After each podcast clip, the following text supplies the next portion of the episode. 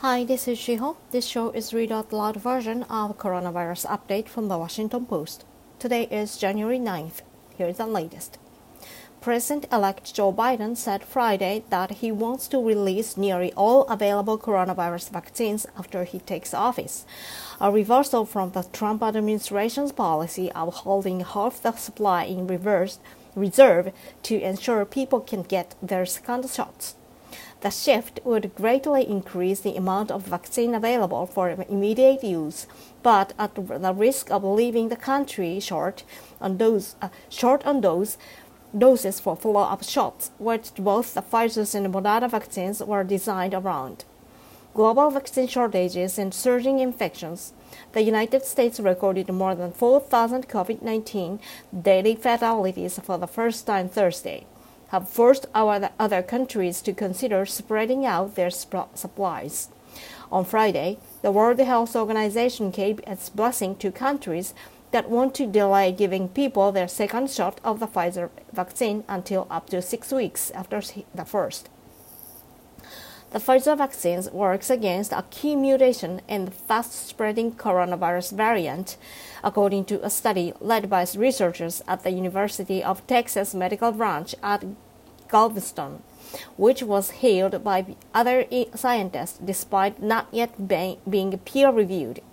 See more details on these common questions in the Q&A below. The mob that stormed the U.S. Capitol this week may have created a textbook super spreader event. Our health desk wrote, thousands of Trump supporters dismissive of the virus threat packed together with a few face coverings, shouting, jostling, and forcing their way indoors to hold certification of election results, many converging from out of town at the president's urging. Police rushed members of Congress to crowded quarters where legislators say some of their colleagues refused to wear masks as well. Experts believe it will be nearly impossible to track down the rioters for contact tracing. Other important news. A study published in the journal Science found that the human body typically retains immunity against the coronavirus for at least eight months after infection, an encouraging sign in the fight to end the pandemic. The U.S. economy lost 140,000 jobs in December, the first month of decline since early in the pandemic, and another sign that the economic recovery has stalled and began to reverse. Biden said he is assembling a multi trillion dollar relief package to boost stimulus payments to Americans, among other aid priori- priori- priorities. Sweden's parliament passed an emergency law Friday allowing the government to impose anti contagion lockdowns, ending the country's nearly year long opposition to public health measures that have become the norm in much of the world your questions answered. How effective are the current vaccines against new variant strains of the coronavirus? I assume scientists are continuing to work on vaccines to adapt to the mutations, but will it be something like the flu where we need to get a new different vaccine every year to meet the new strains? Sherry in California. This has been a common question since the highly transmissible UK variant was discovered in December. Scientists assumed that vaccines would work against variants, but we didn't have any conclusive evidence to go on. Today's answer comes from Caroline Y. Johnson, who reported on that study mentioned at the top of today's newsletter confirming the Pfizer BioNTech vaccine will work against the UK and South Africa mutations. Both of those variants are more transmissible. The study is at the leading edge of what is likely to be a flood of research that will help clarify whether the vaccines that have been authorized and those still in the pipeline could protect against the variants. To do those experiments, scientists use blood samples from immunized people and test whether their antibodies are still effective at blocking the variant. It can be done with the variant virus itself, or scientists can engineer a re- replication of the variant to test. The study showed that the blood serum from 20 patients who had received the Pfizer BioNTech vaccine was just as good at neutralizing the virus barriers with the mutation as the one without it. At least for the Pfizer BioNTech vaccine, it looks like no adaptation will be necessary. The Moderna and AstraZeneca vaccines have not been tested yet, but researchers expect similar results. To answer Sherry's question about needing to get another vaccine each year, that's certainly possible.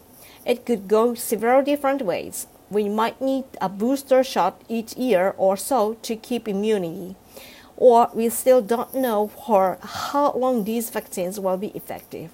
Perhaps scientists will need to revisit the vaccine itself to adapt it to changes in the virus, or maybe and hopefully the mRNA technology will be effective for all future coronavirus versions. Read more. Pfizer BioNTech vaccine protects against key mutation found in fast spreading virus variants, study shows. Today's surprise. Find more stories, analysis, and op-eds about the outbreak on our coronavirus page, including IOC member says it's far too early to panic about Tokyo Olympics amid coronavirus upsurge. Iran's supreme leaders bans the import of US and UK coronavirus vaccines. Opinion Why we shouldn't abandon student testing this spring. Voices from the aisles the people who have kept America's grocery stores open. More virus zapping robots are coming, and they are here. They are here to stay. Here to stay. Five myths about loneliness. This photographer shows us how the long-term effects of COVID-19 are being studied at a hospital in Rome. The 2021 tax season could get ugly uh, could uh, get ugly, file orally and electronically. A very pandemic wedding. This morning, foreign desk reporter and soon to be Cairo bureau chief Siobhan O'Grady informed her editor that she needed to take a five minute break from writing about the global vaccination effort to say my marriage oath eh, over the phone to the city's marriage department. Then she did exactly that took a quick marriage selfie with her new husband, Tim, and their dog, Babette, and got back to her sto- story. At this point, it would almost be weird, weird, weirder if two journalists didn't mute their coronavirus press conference for second, 90 seconds to get married over the phone in their bedroom in between filing, she said afterward. Congratulations to you the happy and very efficient couple. We think you will like this newsletter. This show is brought to you by the Washington Post. Thank you for listening.